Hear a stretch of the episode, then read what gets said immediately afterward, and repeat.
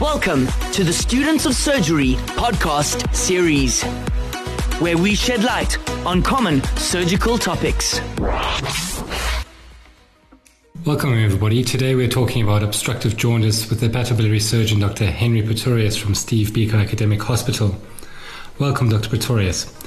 What is obstructive jaundice? So obstructive jaundice is a patient who is jaundiced due to the bile duct being blocked in the presence of a normal underlying liver. What are common causes of obstructive jaundice?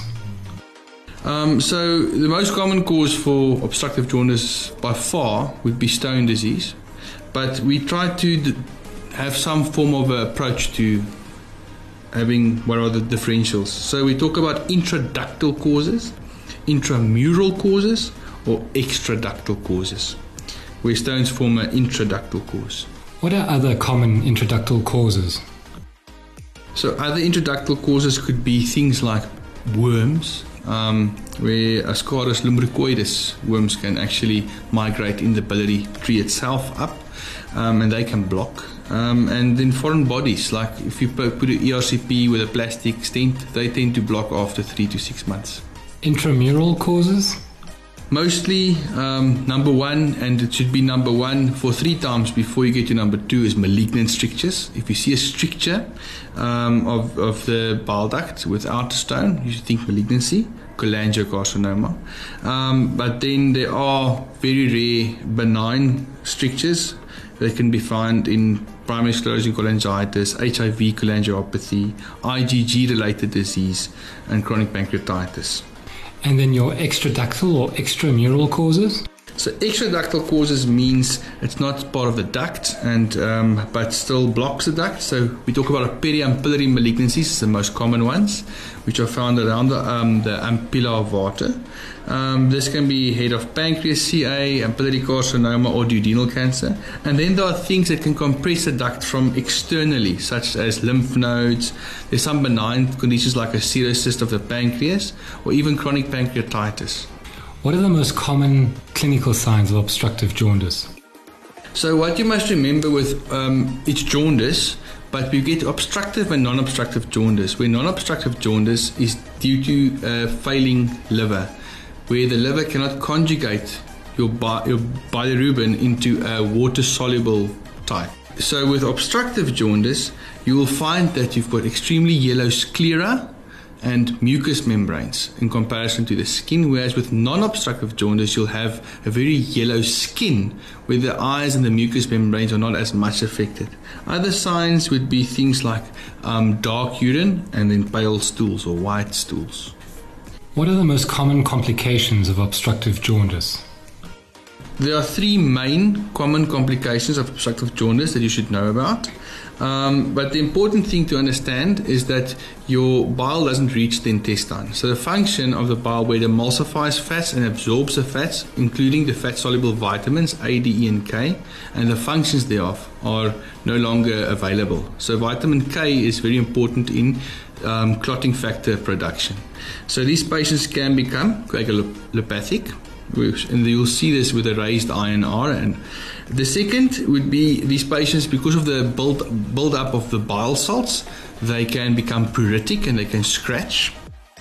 Lastly, this obstructive system where you've got stagnant bile can become infected with bacteria and you can develop cholangitis, acute cholangitis, which can be life threatening. Then there's some rare other instances where you can have um, abnormal renal functions secondary to the obstructive jaundice. Um, they can get acute tubular necrosis.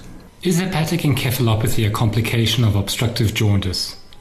When a patient develops hepatic encephalopathy, this is secondary to liver cirrhosis. Hepatic encephalopathy, even though we talk about it in cholangitis, is a complication of the sepsis. What is your approach to investigating a patient who presents to the outpatient department with clinical obstructive jaundice? Number one, we're looking for signs. So we, we spoke about the dark urine, the pale stools, the yellow sclera, and um, mucosa. Um, but then we need to have some confirmatory tests. And our confirmatory tests are based on biochemic chemical studies and imaging studies. Biochemically, our liver function test can give you a good indication you look at your total and your conjugated fraction of bilirubin. If your conjugated fraction is more than 70% of the total, this is quite indicative of obstructive jaundice. When you're between the 50 and 70 range, you we are fairly unsure whether it's obstructive or non-obstructive. You can look at your enzymes, where we look at your ALP and your GGT, and if they are predominantly raised, this would be an indication of obstructive jaundice. Whereas if your ALT and AST are predominantly raised, this is more indicative of a hepatocellular dysfunction. How do you investigate them radiologically? On imaging studies, we're looking at specifically the diameter of the common bile duct. If it's more than 7 millimeters in a patient who has not had a cholecystectomy, this would be indicative of obstructive jaundice. Or if a patient has had a um, cholecystectomy, we usually say more than 10 millimeters. Can the ultrasound give you an idea of what the cause is of the obstructive jaundice? So, most definitely it can. Ultrasound is the most sensitive investigation for stone disease, and stones being the most common. Ultrasound can also show you the level of obstruction, where you can see up to where the system is dilated. And in some circumstances, when the patient is not overweight and you've got a fairly good ultrasonographer, you could see a double duct sign with a dilated pancreatic duct and common bile duct, which will be indicative of head of pancreas tumor. And seldomly you could actually see the tumor. Once you have your results of your blood tests and your radiological investigations, and they confirm that the patient has obstructive jaundice, what is your further management of this patient? First things is exclude complications or urgent indications for biliary drainage. Then, if there are no urgent indications for biliary drainage, you need to find the etiology. Look at your ultrasound report. Were there stones? If there were stones and it's a stone causing the obstruction, you can consider an ERCP to remove the stone from the duct. But if there were no stones, your first thought should be this could be malignancy. And then you have to stage the malignancy, and the next investigation would be a CT scan. What are some indications for urgent drainage of the biliary tree in the presence of obstructive jaundice? Urgent biliary tree drainage would be complications of obstructive jaundice. And we spoke about them lightly earlier, which would be cholangitis, pruritus, uh, bleeding tendency, or um, coagulopathy, um, including non resolving renal functions. What are methods that are used to drain the biliary tree? So, drainage of the biliary tree, the most commonly used method would be ERCP, um, but there um, are other methods as well, such as percutaneous um, biliary drainage um, or PTC, PTD. Other, other ways would be in a very unstable, acutely ill patient, in casualties, you could do a percutaneous cholecystostomy or even a percutaneous cholecystostomy drain. And the other option would be surgical methods such as a hepaticojejunostomy do you have some take home messages for our listeners? So, yes, if you have a patient who presents with obstructive jaundice, one, ensure they don't have complications. And if they do, treat them urgently.